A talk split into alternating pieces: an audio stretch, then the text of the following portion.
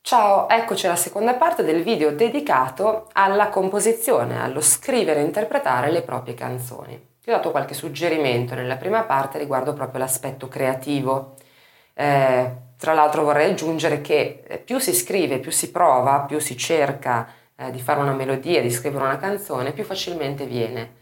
Eh, cioè continuando a praticare l'arte diventerai molto ma molto abile, quindi diventerà molto più facile eh, riuscire a eh, creare di giorno in giorno delle nuove melodie. Veniamo però all'aspetto pratico, concreto, cioè una volta che tu hai registrato tu, sul tuo registratorino portatile, sul tuo cellulare, una canzoncina, una canzone, una melodia, eh, oppure eh, anche accompagnandoti tu col pianoforte, insomma, hai registrato la tua canzone in maniera approssimativa, diciamo un po' come appunto, come fare a realizzarla? Allora, oggi Fortunatamente ci sono mezzi molto più alla portata eh, di tutti, eh, grazie all'avvento dei computer, grazie all'avvento di software eh, di editing eh, musicali che servono proprio a assemblare musica, a comporre musica, eh, grazie ai sequencer. Sequencer è un altro tipo di software, di programma, è fatto apposta per la musica che serve per eh, avere una sorta di studio di registrazione professionale a casa propria, quindi ci consente di registrare la nostra voce, di registrare tutti gli altri strumenti che servono comodamente da casa nostra. Quindi i mezzi oggi eh, che ci sono concessi in maniera casalinga, diciamo, sono veramente tanti. Quindi se disponi di un computer e di un software per la registrazione audio e MIDI, eh, puoi tranquillamente provare a realizzare i tuoi provini, quindi le tue canzoni, a casa. Ciò che ti serve, come ti dicevo, è un computer, un software di editing o un sequencer, eh, ti, do, ti lascio qualche nome perché sono quelli più diffusi, quelli più usati eh, anche a livello professionale, ma attenzione, quei, i, software, i software di cui ti sto parlando adesso sono tutti a pagamento, mentre Esistono in rete se li cerchi anche molti programmi altrettanto validi assolutamente gratuiti. Quindi quelli più diffusi sono Logic, sono Cubase, sono Pro Tools, sono Cakewalk. Questi sono usati professionalmente anche negli studi. Altri software appunto possono essere reperibili in, in rete e sono assolutamente gratuiti. Ti basterà cercare sequencer audio MIDI gratis. Sono sicura che ne troverai parecchi. Una volta che avrai quindi computer eh, software audio avrai bisogno di una scheda audio, non dico professionale, ma che ti consenta di collegare un microfono semiprofessionale e, e in questo caso anche lì puoi fare una ricerca rapida su internet, troverai moltissime schede audio, ma anche nei negozi, negli store di elettronica, eh, chiedendo semplicemente a un qualsiasi addetto del, del reparto eh, hardware ti saprà consigliare sicuramente quello che serve a te. Mm, possono essere anche appunto schede audio non professionali che comunque hanno una buonissima prestazione per fare dei provini casalinghi.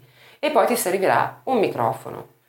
Allora, tantissime volte mi arrivano proprio richieste di quale microfono devo comprare, devo spendere tanti soldi, va bene, un microfono che uso per cantare dal vivo, oppure devo comprare un microfono apposta. Allora, se già hai, possiedi dei, un microfono che usi per cantare dal vivo, molto probabilmente il microfono che usi è già di buona qualità, quindi non comprare qualcos'altro. Comincia sempre con le cose che possiedi, non fare mega investimenti eh, prima di aver provato insomma quei mezzi che già possiedi. Se invece devi comprare un microfono eh, specificamente per la registrazione audio in casa, eh, preferibilmente scegli un microfono a condensatore. Il microfono a condensatore richiede la, eh, un'alimentazione esterna che è chiamata Phantom Power e che eh, esiste presente su molte schede audio, per cui nel momento in cui compri la scheda audio magari puoi anche chiedere che, sia, che, che abbia la Phantom Power che ti serve per il microfono, oppure eh, si trova nei mixer. Il mixer, eh, apro una piccola parentesi, non è fondamentale eh, nel momento in cui tu registri con un eh, software eh, buono, abbastanza buono, ehm, quindi con un sequencer audio abbastanza, abbastanza buono, proprio perché il mixer poi è integrato nel software, nel, tutto sul computer insomma. Però tornando al microfono hai bisogno comunque di un'alimentazione esterna che si chiama appunto Phantom Power, quindi questo tu dovrai eh, stare attento ad avere nella scheda audio eventualmente. E a proposito del microfono, esistono oggi dei microfoni veramente molto economici, addirittura USB. In questo caso non ti serve neanche la Phantom Power non ti serve um, assolutamente nient'altro se non il microfono e il software audio, proprio perché è il computer che alimenta il microfono il microfono è assolutamente decorosissimo per poter effettuare dei provini casalinghi. E quindi ti, ti, ti invito in questo caso a cercare su Google microfono condensatore USB. Troverai veramente diversi prodotti a dei prezzi assolutamente accessibili che cambieranno drasticamente la qualità del tuo audio. Abbiamo parlato fino adesso di eh, home recording eh, sostanzialmente, ti ho dato dei piccolissimi suggerimenti, il discorso poi si potrebbe approfondire tantissimo e quindi parlare eh, di moltissimi altri aspetti, quali equalizzazioni, compressioni, quindi aspetti strettamente più tecnici legati poi alla produzione della voce mh, mm, dopo la fase di registrazione. Eh, però insomma non è possibile dilungarsi così tanto ora e quindi ti darò la terza opzione qui eh, per poter registrare ovviamente le tue canzoni.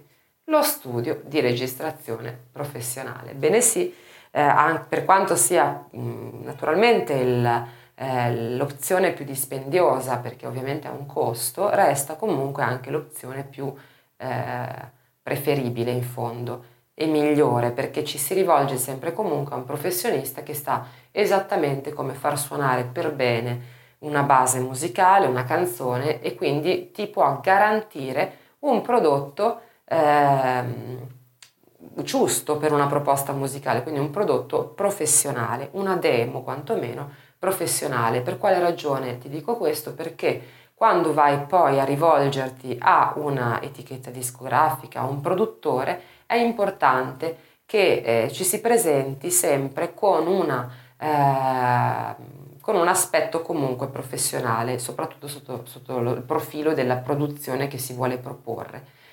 Potrebbe anche essere, attenzione, una registrazione fatta soltanto con una voce e una chitarra o un pianoforte e una chitarra, ma rivolgersi comunque a uno studio di registrazione ti garantisce che la tua voce suoni benissimo e la chitarra suoni benissimo, cosa che invece non è garantita se si fa tutto da soli. Io consiglio sempre l'home recording, quindi la prima fase, Mm, eh, di registrazione casalinga quando si cominciano a fissare le idee e si mette giù la traccia della canzone senza aver già in mente un arrangiamento, senza avere già in mente tutto quello che ci va intorno. Quindi eh, diciamo che ti serve per poter immediatamente eh, registrare e avere disponibili le tue canzoni e poi poter lavorare successivamente in maniera più professionale.